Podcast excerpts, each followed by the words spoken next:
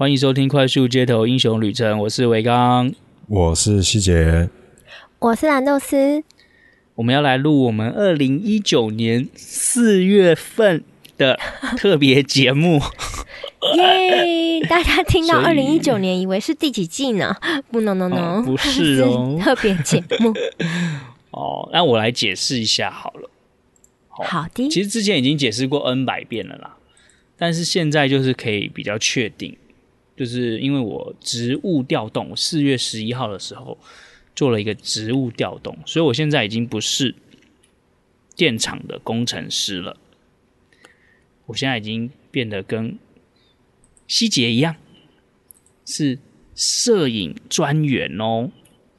哦，只是只是希杰是录影的，我是拍照的，这样子，好，就变成了一个。摄影专员，然后可以做一些有趣的事情，至少对我来说，我觉得还算有趣啦，比当工程师有趣一些。对，所以呢，在这个职务调动的期间呢，我心情上是有一点心烦意乱，嗯，然后整理整理我的宿舍啦，离开电厂啊等等的，就是做了很多啊、收拾、打包、调整心情。适应新单位、适应新同事的一系列的、一系列的跟心情上有关的、跟劳务上有关的动作，哎，导致我们的节目呢就迟迟的第十一季都没有开始。我不知道这样大家可不可以原谅我？哎，我觉得大家应该可以原谅你，因为再加上就是我反反复复、反反复复的在感冒，我想大家更可以原谅。蓝豆丝也是辛苦了，嗯，但是我可以体会啊，就是在职务上调动的时候，你真的需要是适应什么？虽然在同一个体制内，但是不同体系还是需要一些调整一下，嗯，完全不一样的生活。哇！然后我今天做，我今天做捷运那个上下班，然后下班的时候，我就在划手机。好，滑着滑着呢，哎，我就坐过站了，你就知道我有多么的心烦意乱，心不在焉，哦，就是会有这样子很搞笑的情况。所以简单来说，就是我还在适应这样子坐捷运的上班生活。我以前都是就是开车，即使那个路程很短，但是就是开车进电厂啊，开车离开电厂，开车进电厂，开车离开电厂，就这样持续了。至少有七八年吧，现在就变成哦做捷运，嗯，所以我我确实是需要点时间调整了，啊，加再加上再补充一个理由好了，希望大家可以接受我的理由。加上我五月的时候要请客，就是婚宴要请客哦，也是最近也是在也是在筹备这些事情哦，也是有一点心烦意乱了。哇哦，嗯，好了，这就是我所有想要跟大家。报告的近况，嗯，好，换我，安豆斯换你了。对，为什么我刚刚说反反复复的感冒？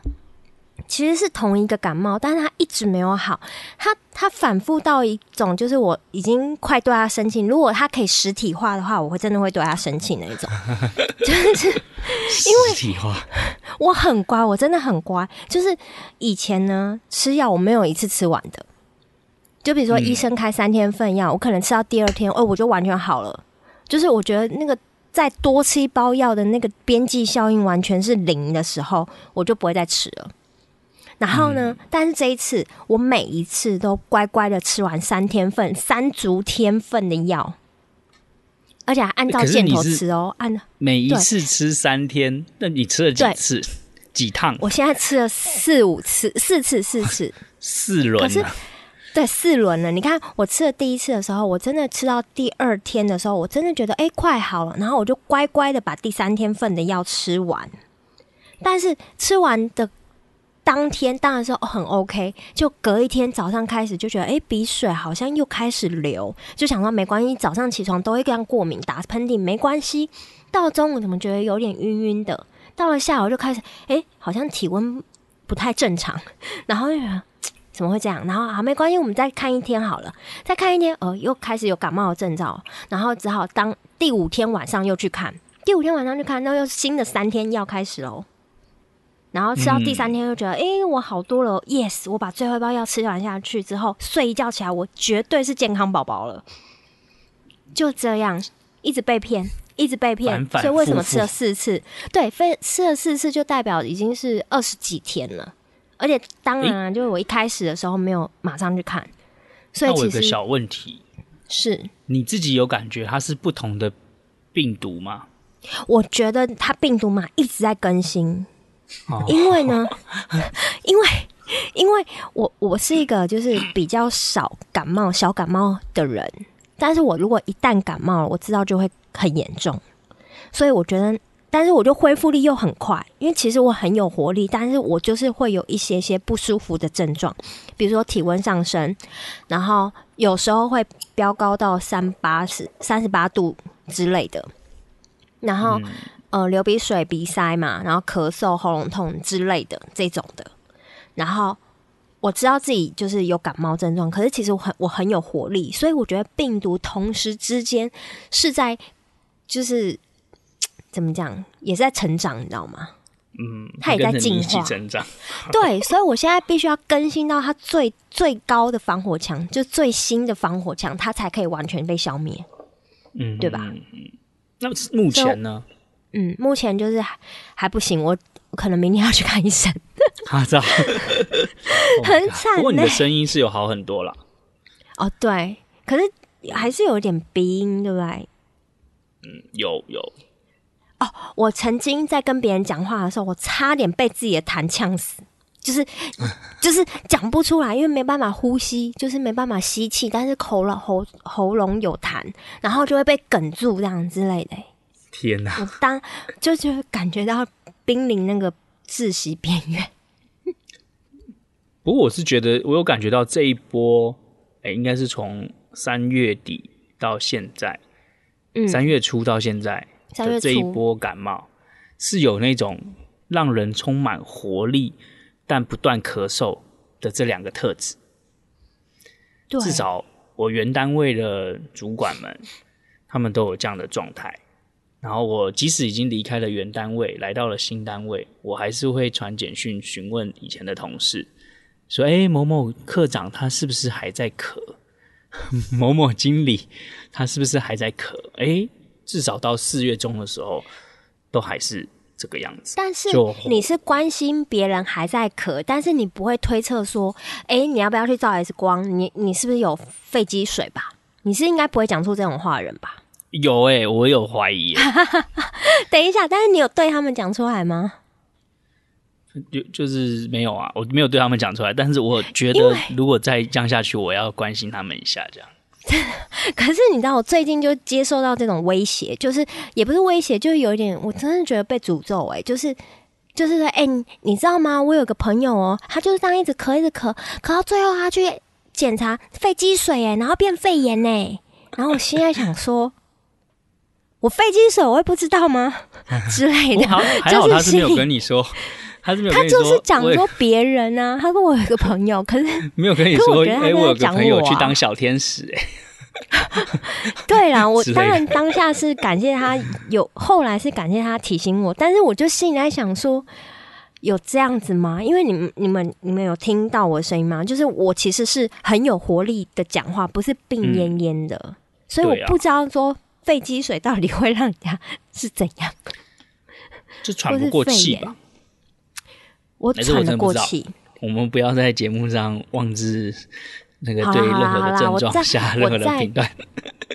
好了，我现在是大概还没到两个多月的病期，所以我觉得可以再让我观察、嗯、观察再一一轮药。如果这五轮药都吃完了。嗯都还没有办法的话，我真的要去看医生了。不，真的要去，真的要去检查一下。所以我觉得我们五月的特别节目跟六月的特别节目之后，我想你应该就会完全好。我一定要完全好啊！我知道你会完全好了，但是我推测大概是在六月的特别节目的时候才能够。为什么不下礼拜就完全好？就是感觉让你比较操劳。工作量比较大。好好好，就我现在如果就是如果感冒是一个人的话，我真的会对他骂三字经之类的，就是你够了没？就是久病厌久病厌世的概念。我没有厌世，是厌他，厌他，厌病，久病厌病，对对，气、嗯、死了。嗯嗯，好，那目前的小细节有细节有什么要补充的吗？没有哎、欸。哦。怎么那么快？然后对于你的这个，对于我到你的单位成为你的 partner，你有没有觉得欢迎我？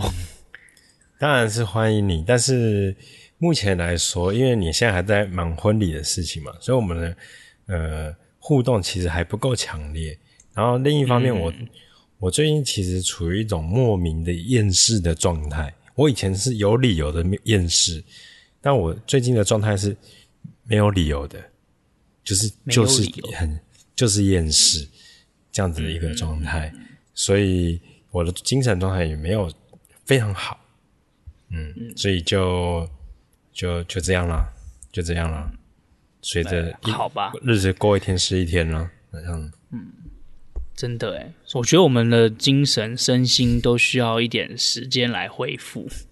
所以说，我们的节目做的零零星星的，然后我们那个零零星星啊，我们只是频率有点有点长，我们频率比较长一点哦，拉长到一个月，嗯，嗯 其实也还 OK 啦，只是说那个我我自己是觉得那个 YouTube 的频道哦，是已经完全停摆了。什么 YouTube 频道？哦，你可能压根忘记有这个东西的存在。啊，因为那个那个是副频道吗？不是我们的主频道，对对对，是吗？嗯，对对没错没错，那不是我们的主业啦。对，对，对，只是今天哈，今天齁，我的那个新的主管啊，他居然就静悄悄跑到我旁边订阅你的那个 YouTube，他 没有，他说你是不是有在经营 YouTube？频道啊，就是神神秘秘的这样子。那你怎么回答？我说，嗯，玩票性质的有在做一些尝试，然后我就没有多说细节这样。然后他就勉励我，哦，这个新的部门的主管，虽然我跟他认识只不到两个礼拜，那他就勉励我说，嗯，加油，我相信会做出一点成果的。只要你持续的做下去，哎、欸，我还真的不知道、啊。这个、主管人好好哦。哎、欸，我觉得第一个是，我觉得他算是蛮认真的一个人，虽然也是有蛮多同事哦跟我做不一样的 思维，好、哦，但是我至少觉得这两个礼拜我互动上是觉得蛮好。对，然后但是呢，这个。持续做下去就会有一番成果，这是不一定的哦，这不一定的哦。像我们的这个快速街头的这个节目，诶，应该也至少有做了有几年了，然后有四年哦，五年哦，有吗？有五年？我们只能说，我们只能说，我们还在持续的做下去。嗯，我们没有一种很 push 自己啊，因为我们不想把这种东西变成是自己要交功课的事。对啦，对啦，是吧？就是放轻松的做，自在的做。嗯，好。哎、嗯，那说到这个，我们刚才其实，在那个啊，对，录节目之前的讨论呢，有提到另外一个状况。好，那不如我先开头好了。好好好，我先开头好了。就是啊，我最近呢，因为到了这个新单位之后，他的工作性质比较活泼。好工作内容比较多元，虽然只是摄影师拍照，但是它事实上还是有延伸很多其他类型的工作。那就会成立这个公司的小群组去做做一些专案的讨论。那或许有些听众朋友在这样子类型的公司呢，常常就会有一小群组来讨论，或者是其实学生也会有啦，专题报告啊。写作业啊，同学们之间讨论等等，就诶拉几个人出来变成一个群组，家里面应该也会有家庭的群组等等的。然后最近就发生一个现象，就是有个主管呢就说：“哎，把某某人和某某人拉进来，我们来成立一个小组哦。那我们来可以进行讨论。随后呢，我就去找了另外两个同事来成立这个群组，并且帮他取了一个很有趣的名字哦，就是小智与他的快乐伙伴。伙伴吗？对，那个小智就是神奇宝贝那个小智。对对，那当然就是我们的长官嘛，就是帮他取一个很厉害的。”主角的名字啊，哎，结果这个群主啊，唯一一个啊邀请他，他不加入了是谁？你知道吗？谁？就是乔治、嗯，就是这个主管，就是小智、啊。为什么？小智就不肯加入啊？我也不知道为什么。所以我在想说，是我们把这个名字取烂了，他不肯加入。他想看他的手机打开，看小智与他的伙伴邀请您加入，我拒绝，或者是之类，他就没有加入。导致这个群主呢，目前就是群龙无首，然后就你有去问他原因吗？为什么不加入？嗯，还是说你有你建立好这个群组之后，嗯、你有私下的再赖他？就是你你和他的私讯，就是说，哎、欸，小智主管，就是嗯，我已经 create 好这个群组了，啊、呃，那就麻烦你加一下哦。我们都 在里面，你的伙伴 们都在里面，我，我就。我觉得我们也蛮坏的，我们就在想说，哎、欸，躲在宝贝球里面呐、啊，都不出来也是蛮好的啊。为什么一定要让小智知道我们的存在呢？可是他知道你们有这个群组吗？不知道，会不会他真的不知道啊？他根本就忘记了，哦，根本就忘记这件事了。然后他当下看到的时候，也不不知道那是他交代的工作项目哦，因为毕竟我们那个群组名称取的确实是比较欢乐嘛。那或许是要提醒他一下啦。嗯，然后里面的这个两个前辈呢，他就利用这个群组，这两个前辈就利用这个群组三不五时的，就是丢一些搞笑的讯息。哦，比如说，嗯、小智怎么了？对，就是说，哎，我今天要公出一下，哦，你们不要惹小智生气哦，或者是我我要去隔壁组串门子。帮我注意一下小智有没有离开座位。帮我 cover 一下。如果小智离开座位的话，就如何如何怎样怎样。哎、欸，可是这样还蛮欢乐，就等于是小智他底下的伙伴们，然后自己一个群组，然后都互相会通风报信，互相会分享资讯这样子。嗯，所以我觉得以管理的哲学来说，目的是达成。嗯毕竟就是要工作之间同同伴之间能够彼此交流联系嘛，所以以目标来说完全达成了，而且还凝聚向心力，增加同部门间同仁的感情。或许小智就是要在你们在宝贝球里面讨论，然后就很欢乐这样开同乐会，嗯，但其实他一直都在宝贝球外看着你们，傻傻的看着我们，不是痴痴的笑着我们，痴痴的对。嗯对，这就是我想要分享的一个这个工作群组的趣味小故事。但是，我我对于工作群组反而是困扰，真的。对于我来说，嗯，因为我是一个非常不喜欢用，这叫网络媒体嘛？还是社群媒体跟人家交流的人？嗯哼，你真的没有温度？对，然后其实呢，公司本来就会有群组，那我也有加了。那我们公司呢，其实嗯，规模比较小，所以各个部门的加全部的人加进来也才二十几个人，就全部哦，嗯、全整公司的人加进来也才二十几个人。那部门就大概就是分三五个人，三五个人一一个人，呃，三个三五个人，三五个人一个部门这样子。嗯，那。我我的直属长官就是大老板，对，呃，就是台湾的大老板。然后呢，我最近刚好被一个工作群组就是惹毛了。第一个，我已经加入全公司的工作群组，那大老板也会在里面发，呃，发一些讯息，比如说谁。有什么电话转接公司，谁没有漏接到电话，那他会帮我们发一个讯息出来。然后或是谁哪一个相关产业的新闻，有些人也会好心的分享，或是聚会要不要参加，也会在里面就是发表意见之类的。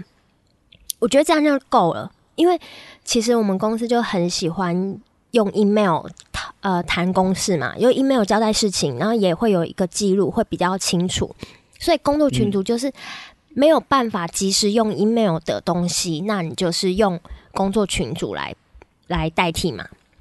但是呢，某一天早上呢，我突然被拉到一个群组，其实他个对我来说根本不叫不算群组，因为他没有群组的名称。我对这个非常要求，没有群组名称就不算群组，知道吗？就只是一个 就是它上面对，然后上面就是有很多人的名字这样子，比如说三个三到呃四个人的名字加我就五个人，才五个人哦，就是我们公司的四四分之一不到这样子。然后我觉得很奇怪，那这些成员有谁呢？哦，原来是某一个小主管，他底下和他底下三个人，等于是小智和他的伙伴们。嗯，然后再加上我，然后我觉得这个群组怎么成立的很怪。然后第一则讯息呢，就是那个小主管发的，他说什么呢？他就告诉他三个三个部部下，就说你们如果有什么事情的话，因为你们要找的那个同事出差，然后不能用笔电，所以你们就可以找蓝豆丝帮忙哦。紧急的事就可以找蓝豆丝帮忙哦。然后。就在艾特我说蓝豆丝，谢谢你的支呃，谢谢你的 support 这样子。我看到当下的是，嗯嗯、就是只有就是花了什么什么之类的，花了 wonderful 之类的。他也是带着感恩的心啦。但是当下我会觉得，第一个里面没有我的老板，而且如果你要讲这样子的事情的话。是不是直接在公司群组讲，嗯、或是你就发一个 email 出来？嗯，让大家都知道，然后也感恩你，感谢你。对，然后也不用感恩我，因为可能我也还没有开始做事。可是呢，他发的时间是那个同事已经出差两天多了，他是第三天发的。那其实我在第一天的时候就一直在 cover 那个同事。嗯，所以我不知道为什么他还要特别拉一个群组来讲这个，因为。如果真的很紧急的事，我当然会看情况办嘛。可是第一个，这个群组里面没有我的老板；第二个，没有那个出差的同事。嗯，所以我就觉得这个群组存在的意义是，然后我在这里面，他有先跟你的老板知会吗？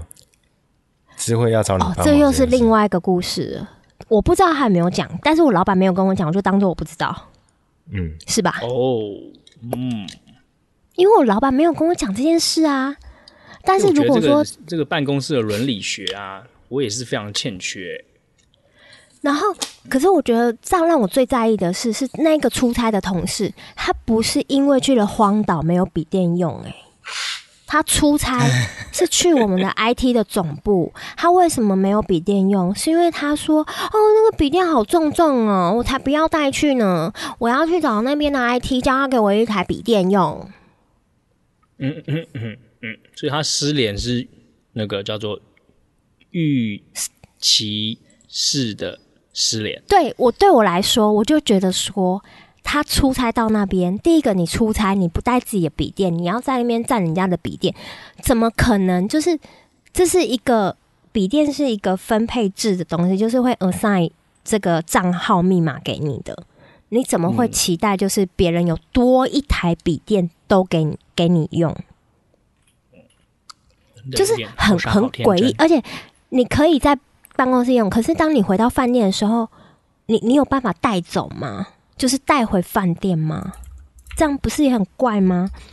然后，所以我已经知道他是这样子的心态出差的。那我其实，在第一天、第二天的时候，看到他他留下来比较紧急的事情没有收尾，或是人家找他要要要什么东西，我都马上帮他回复了。可是，在第三天，这个小主管在 Line 的群组，不是公司群组哦，Line 的小群组里面冒出来这一段话，我就觉得不知道为什么哎，可能因为我没有办法对实体的感冒生气吧，所以我就对那个群组生气了。我就他就是，我就想了一下，感冒的对象。对，我就在下午的时候离开了那个群组，毅然决然的点点下去离开。那我当然知道离开会发生什么事嘛，因为就会写说哦，蓝豆丝离开了群组，对吧？嗯，蓝豆丝已离开。对对对，然后果然 果不其然，那个小主管马上就是传了一张照片给我，我没有点开。为什么我知道他传照片呢？因为他上面就写说某某某人传照片给你，然后我没有点开，我也知道那个是什么，一定是截图。然后再加上他下面一段话，就说他的那个心情，他他想了一下，他觉得很不舒服，还是要跟我沟通。我我他一直说他看到那个当下觉得很不舒服，我心里在想说，我还是没有点开。同一天我没有点开，因为我觉得说。你不舒服，好像也不是我的事，就是好像，那我的不舒服也不会关你的事，就是你也不管我舒不舒服，那我为什么要在意你的感受？那种感觉啊，我知道，虽然就是可能有点任性了一点，但是就是我要让他知道，你有你有要别人做事可以。但是，请你按正常的管道，就是你不要在背后，就是私底下叫我做事，然后还以为你已经写了很感激我的话。但其实事实上，这是第三天，第一天、第三、第二天，你没叫我，我就已经主动做，因为我不是你那种 cue 我做事才会做事的人，跟他们不一样，就是你知道，然后也不是故意会把笔电落在台湾的人，嗯嗯嗯嗯嗯，所以我就整个很美送啦。然后后来、就是，所以这个事件现还是现在进行式、嗯，现在进行式啊。可是他他没有来跟我说什么，然后就是我没有点开嘛。但是隔天早上我就想说，还是看他写了什么好了。结果隔天早上进办公室之前，大概九点多我才点开。结果我发现很好笑的是，他就他前面不是写说他很不，他看到这个。这个讯息就那个照片，我一离开群组，他觉得很不舒服，他觉得还是要跟我沟通一下，然后他就说我是他一直很喜欢的同事，他觉得就是要 transparency，就是要更呃，我不知道是透明一点，我不知道为什么要他要这样讲，因为我觉得我很直截了当啊，不是吗？太直接了当，他受伤了，玻璃心。对，但是我就想要 transparency，我很。直白的告诉你啦，就我直白的跟你说，我不会在这个群组里面，但是我一样在做事情。嗯，然后他如果要去跟我老板讲的话，他就去吧，因为我老板到现在都没有来跟我讲什么，一模一样的态度。那搞不好你的老板根本就不知道这件事。对，所以我觉得没差，因为我对他没有什么任何要聊的。他要来主动讨拍，他如果要来跟我讲的话，我就会像一面镜子一样，把他讲的话原封不动的回回去。比如说，他告诉我他很受伤，我也会告诉他，说：“哦，那我我觉得我也很受伤。”他告诉我说他站在他立场想，那我也告诉他说：“哦，那你也请你也站在我立场想，就是像一面镜子一样。”因为我觉得他现在做的事情就是让我很反感，然后。再加上，就是出差的那个同事，并不是他的组员，也不是他的职务代理人，所以出差的那个同事另有主管。嗯。那为什么他这么好心呢？还要叫你来帮忙？好奇怪哦！因为他底下那三个、嗯、三个伙伴，就是只想躲在宝贝球里面的人。哇，真的好啊！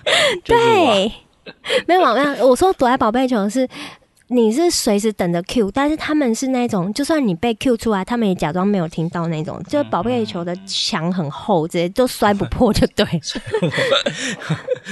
然后我觉得去出差那个同事也是真的很赶呐，因为真的没有一个外商公司，然后你去国外出差，你不带笔电的，故意失联，我觉得这样子蛮对，所以我。我觉得对他，他的个性就是这样，他的个性就是这样，他的一副就是就是说，好啊，你们要我去出差，那我就去出差啊，我就去一个一个礼拜啊，然后我就去那边听听讲啊，听课啊，然后跟人家跟人家聊天就好，我就去拍拍别人的办公室多漂亮，那个同事还拍别人办公室的布置传到大公司去，呃，就公司的大群组里面，所以他根本就是可以被联络得到的人嘛。他是啊，他去新加坡，新加坡，新加坡。然后我就，就所以这种公司群组的文化，就让我就觉得说，我已经尽量去配合公司群组的要求了。但是第一个，我的电话也不是你们付，我的赖的账号也不是公开，就是法人账号，可以这样讲吗？嗯，对，所以私人账号。对啊，所以你管我要怎么，就是呃，管理我的自己的 LINE 的账户。嗯嗯，我觉得这个群主有问题，它里面的人都是假的，我有可能被诈骗，所以我要离离开，是吧？嗯，说的也是，不是有那种一种群主，就是其实里面有怎么几百个人，但是其实那几百个人都是要诈骗你的，就是让你上钩。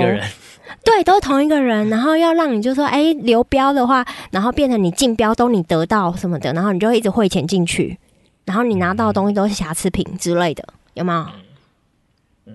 哎，对啊，我觉得我有深陷分享是。分享了这么多的这个状况，哎，可是我想要下一个很奇怪的结论，这多奇怪呢？我觉得，我觉得我观察到的这个故事里面得到的启发呢是，请说，不要随便的施以口惠，有时候你跟人家说谢谢，是。反而让对方产生反感，因为你那个谢谢其实代表着我希望你帮我做事，我才跟你说谢谢。对，有这种，有这种，对，有可能。这个谢谢其实是一个以上对下的这个下命令的方式来执行的，反而让人。感到非常不舒服。哦、你已经跟我说谢谢了，我不做，那是我失礼喽。啊，我做了，这是我白痴喽。可是其实，就是、其实他不用讲那一段话，嗯、我也会看事情的轻重缓急来处理。嗯、我不是一个就是很被动坐在那边等人家 Q 的人，因为我相信，如果我是这种人的话，我的老板，我的大老板，他也不会就是一直叫我做一些无谓不为。嗯嗯之类的，所以所以我不懂啊，就是都已经那个同事已经出差两个两天了，然后他还要这样子写，不知道什么意思。再来是那个同事呢，把没有做完的事情交代给我的时候，你知道他怎么寄信吗？寄出来给我，就哦，他他需要我帮忙，他写的很客气，他就是需要我的帮忙。那 OK，我当然知道他需要我帮忙，因为他就做不完嘛。然后他又要出差了，然后他又不带笔电，嗯、我当然知道他需要我帮忙。那、嗯、他寄给谁？副本给谁？副本给我的老板，就是我的主管，然后还有给刚刚那个小主管。但是这两个人都不是他的主管呢。嗯，所以他基基本上只是在强迫这件事情发生而已。对，然后我觉得应该这个人如果有礼貌一点，应该是让你的老板知道说你还有什么事情没有做完，因为他的组里面还有别的组员。嗯，那我当然知道他们组的人力可能比较吃紧一点。那他叫我帮忙，我当然也不会不帮。虽然都已经目就是都已经写这种信出来了，都 copy 我老板，我能不做吗？到时候又说我没有同理心，没有同事爱。可是相对的，如果今天我去出差一个礼拜，我是不会不带电脑的人吧？你还是会把这就是工作放在心上，并且随时等候指示，跟他有很大的区别。那他们这些人做事，就是需要人家这样子先说谢谢你的 support 哦，然后你记得要做哦。真的太气了，就是。啊，讲到这个，真的觉得感冒又来了。嗯哼，好了，好，嗯，我觉得我们这这个特别节目差不多也就到这边了。但是如果收，我怕再讲下去的话，可能要喝酒之类的。对对对，但是如果收尾收在 这么气愤的一个状态下，不行不行。好啦，这事情已经过了，那我来收，我来收，就是公司群主这件事啦，很困扰。我来教你们，教你们遇到这种情况的时候。的正确做法是什么？正确的职场伦理的做法是什么？让好让学长来教教你们两位。请说，请说。首先呢，你们的思考呢，一切都一定要以自己的主管的思考为出发点，这是第一点。因为你是帮你的主管做事的，你的直属主管做事的，那他们彼此间有可能是合作，也有可能是竞争的关系。是这样子，所以说可能 A 主管其实很讨厌 B 主管，但是却很喜欢 C 主 C 主管，因为是像这样的情形，在办公室是常常有的。然后呢，所以呢，如果你今天有一个，假如你是 A 哈，那你是 A 主管下面的人，那 B 主管或 C 主管呢，可能有有时候可能呃业务上一些合作，他可能会直接跳过你们的 A 主管，就直接来找你，来叫你呃帮他们做这件事。我跟你们讲，千万千万不要立马答应。你可以讲一些非常含糊的话，但是就是不要。是的，好，我会帮你做，千万不要接下，直接靠自己接下这 case。你一定要说，嗯，好，我会先跟我们老板讲一下这件事情，然后呢，你就要先去跟你们老板确认。所以，然后是当他寄这个 email 给你的时候，你最好的做法是先跟你们老板确认一下这件事情我们要怎么处理。如果你们老板说 OK，你再做这件事比较好的做法。那如果你们老板觉得跟我帮我们做，那你就你们老板会通常都会很阿莎里的自己来拒绝，去他会 A 主管会跑到 B 主管那边拒绝这个 case，类似像这样子，嗯，OK，我觉得这就是我需要学习的地方了，嗯，真的是很有就是很有帮助，不要乱接别人的工作，这个这个就是说，除非是你们，这唯一能够给你下达。任务的就是你们的老板这样子的概念。这个对，但是这个是我们的心态，对不对？可是我觉得在主管职这一块，他们也要去反着思考，就是你在下命令的时候，这个人是不是你的直属？如果不是的话，你是不是要先征求对方主管的同意？这才是主管只要去想，因为还没有当主管职的人，不需要了解到这么的那个，这这这这种政治，就是可能不是比较浅。呃，基本的就好，但是比较进阶版的，是不是主管他有自觉，就是他下达这个命令下达的对的对象是不是正确的，是吧？要不然你当主管，你你你遇到了这个 case，刚好那个那个主管有点没有那个这个 sense，所以呢，有时候你就是要透过你的 A 主管去强迫让他有这个 sense。没有，我就直白的告诉他，他我教育他啦，就是你这个群组其实是属于你们组内沟通的，所以我好像不适合在这，所以我离开。嗯 嗯，对啊，你这个说法，我觉得这个很深，这个说法也可以啦，但是就是稍微就是比较硬了一点了。这种硬一点的做法，我我也有干过类似的，但是就是摆明了就是老师就是不喜欢你的时候，我才会这么做的。好像是，嗯，哎、欸，变成这个，我们为什么每次常常聊到最后就变成职场甘苦谈，或者是这经验的分享？这节目根本就转型了嘛？真的、那是刚好聊到那个工作群组，其实赖的群组真的是有时候很让人 confuse，你知道吗？嗯，好了，好，那我们今天就到这边吧。